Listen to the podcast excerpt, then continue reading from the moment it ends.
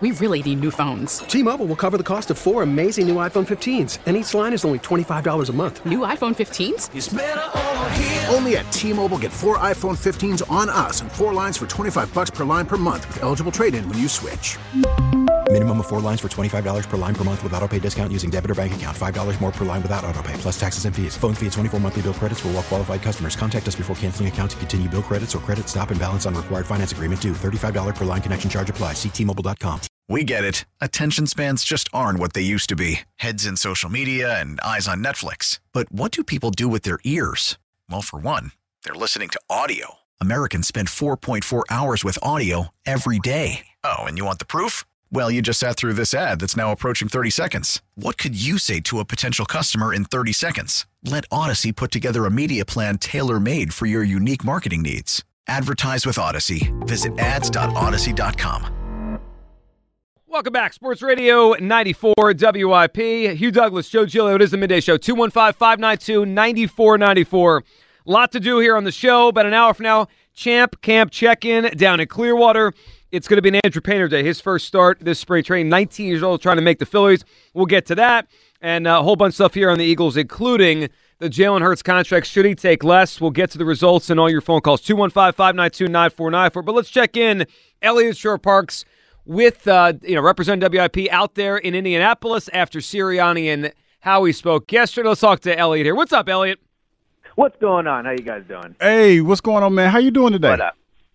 Doing good, doing good. I'm, uh, you know, it's a late nights here in Indy. You know, everyone goes uh, out at night. All the coaches, everybody's out. So it was, it was a late night, but I'm excited to uh, talk about uh, the combine with you guys. So wait a minute, what happened at the late night? Did you did you did you glean any like juicy information that you know you was listening, ear hustling last night? Anything? You yeah, hear anything I mean, good? I, I, that's what I'm, I'm trying. That's what I'm trying to do. Maybe picking up little things here or there. So maybe throughout the call, I have a you know a few things for you guys. So so with that being said, I know at this point you've saw, you've seen the C.J. Gardner Johnson tweet.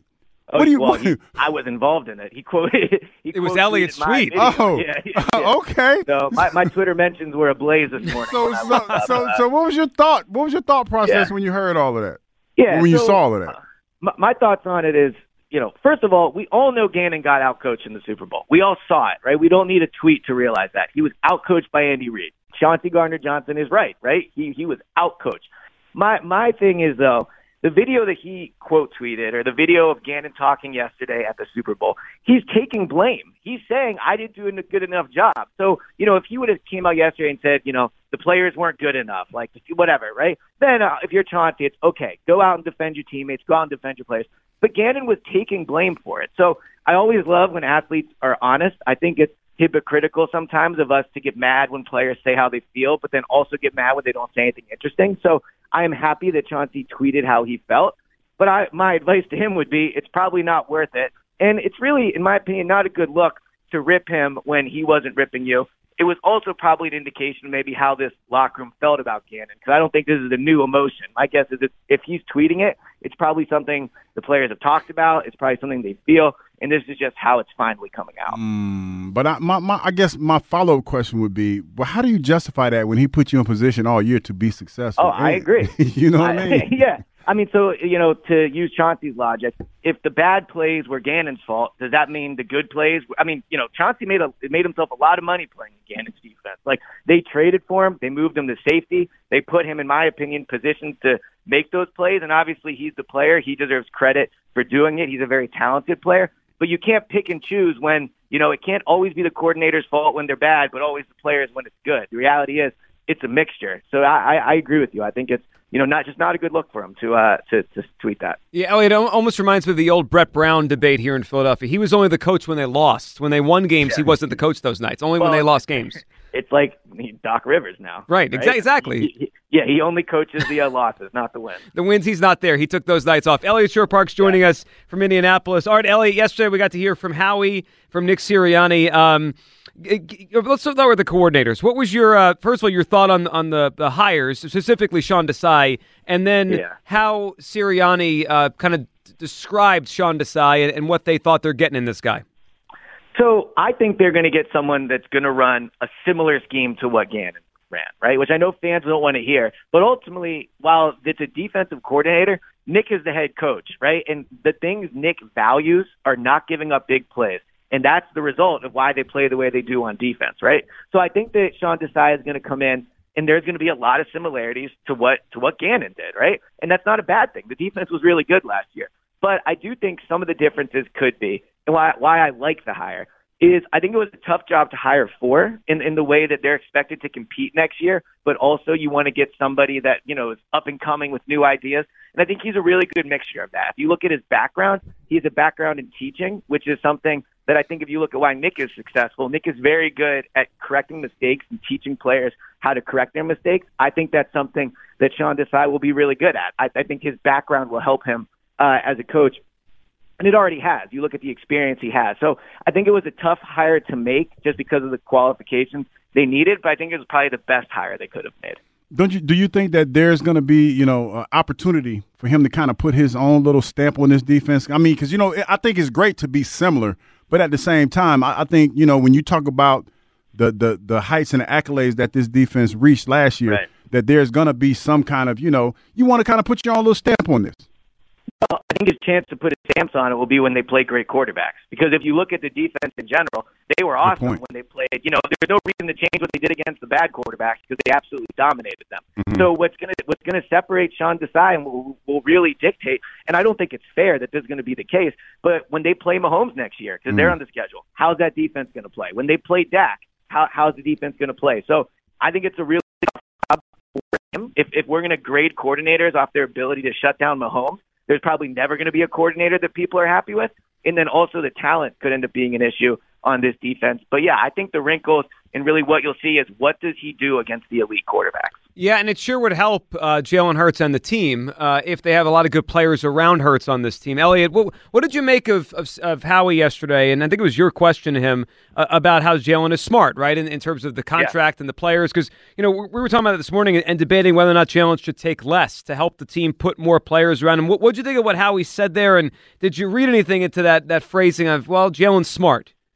Yeah, uh, well, I think it's it's true. I think that Jalen knows that you know ultimately the team will be better and he will be better and his career will be more successful if they have talent around him. Now he doesn't have to take less money to do that. I think when you talk about a team friendly deal, you're not really talking about the amount of dollars he makes. Like Jalen's going to get, you know, 45, 50 million a year. And I'm certainly not going to count his money, but let's be real. There's not a huge difference between like 47 and 50 million when you're talking that type that type of cash. I mean, you, you could give it to me if you wanted with that extra, but yeah, like it's not it's not a, a ton of money. What I think you're going to see with him is you're going to see he'll structure this in a way where he's able to have a low cap hit or relatively low so that they can pay these other players. So I think where Jalen is smart, and I think where Jalen, his agent, and Howie will uh, work together on this, I, I think that you'll see this structured in a way where he doesn't have to take a significant pay cut to keep talent. They'll just structure it so that his cap hits are manageable. Moving forward here, Eliot, uh, this offseason and, and the players they have here, one, one of the things Howie said yesterday that was really kind of unique was that he didn't re-sign players during the season because he didn't want to mess up the kind of the chemistry. What did you, what did you make of that? Because typically when they want guys back here, we go through the last 20 years, but just recently, right? Like guys like, you know, yeah. Goedert, right? Just off top of my head. They re-signed yeah. those players in the middle of the season to uh, Avonte Maddox. They didn't this year. What did you make of his answer? You're buying that or, or maybe they don't really want to have some of these guys back?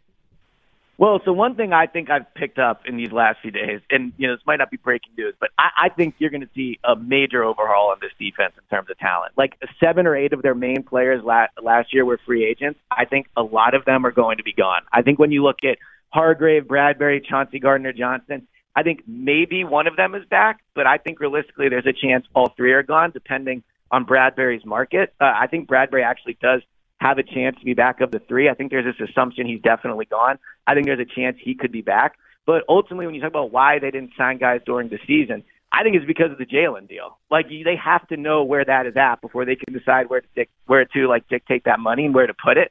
So I I, I don't really I, I guess there's probably some truth to it, but I think ultimately this was a financial decision on when to sign guys when to sign guys because they know they have to pay Jalen. All right, Eliot, last one for you. I'm sure you saw the story this morning. It's, it's probably going to pick up steam and, and, and come, become a bigger thing as we head towards the draft. But Jalen Carter, uh, defensive yeah. tackle from Georgia. I mean, some mocks, you know, a couple weeks ago had him as the number one overall pick. He, um, I guess, there's an arrest warrant out for him. There was some, you know, obviously an incident about a month ago where there was a car accident. I'm not sure all the details, but but uh, obviously there's something going on with him. Uh, mm-hmm. What do you make of of what you've seen of the story so far? And uh, I mean, this could be become a big thing if if he drops down the board and he's in the Eagles' range. Yeah, I mean, there's an argument that he's the best player in the draft, regardless of position, right? I mean, uh, I, I don't have to tell Hugh. Hugh knows from watching down in Georgia. Like, there's an argument he was the best player on that defense and maybe the best defense in college history. Like, he is an unbelievable talent, and he's at a position the Eagles value and at a position they need, right? In terms of interior defensive line, I'm sure he can probably move to the outside if he needs, but ultimately they need a defensive lineman. So, could he fall, right? Will this cause him to fall? I do think teams are going to do their homework on it. And the Eagles are one of the best in the league. Their head of security, Dom, does a phenomenal job researching these things, so they'll have a good read on what happened.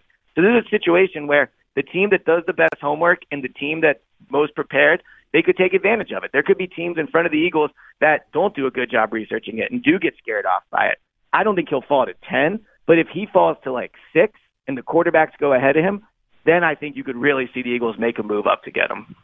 Yeah, it'd be interesting because he is a dynamic player. Eliot, we appreciate you hopping on. Enjoy uh, the rest of the stay in Indy, and uh, we'll, we'll catch you soon. Yep, sounds good. Talk to you guys later. Have a good one. There he goes. Eliot Shorr-Parks out in Indianapolis. T-Mobile has invested billions to light up America's largest 5G network from big cities to small towns, including right here in yours. And great coverage is just the beginning. Right now, families and small businesses can save up to 20% versus AT&T and Verizon when they switch. Visit your local T-Mobile store today.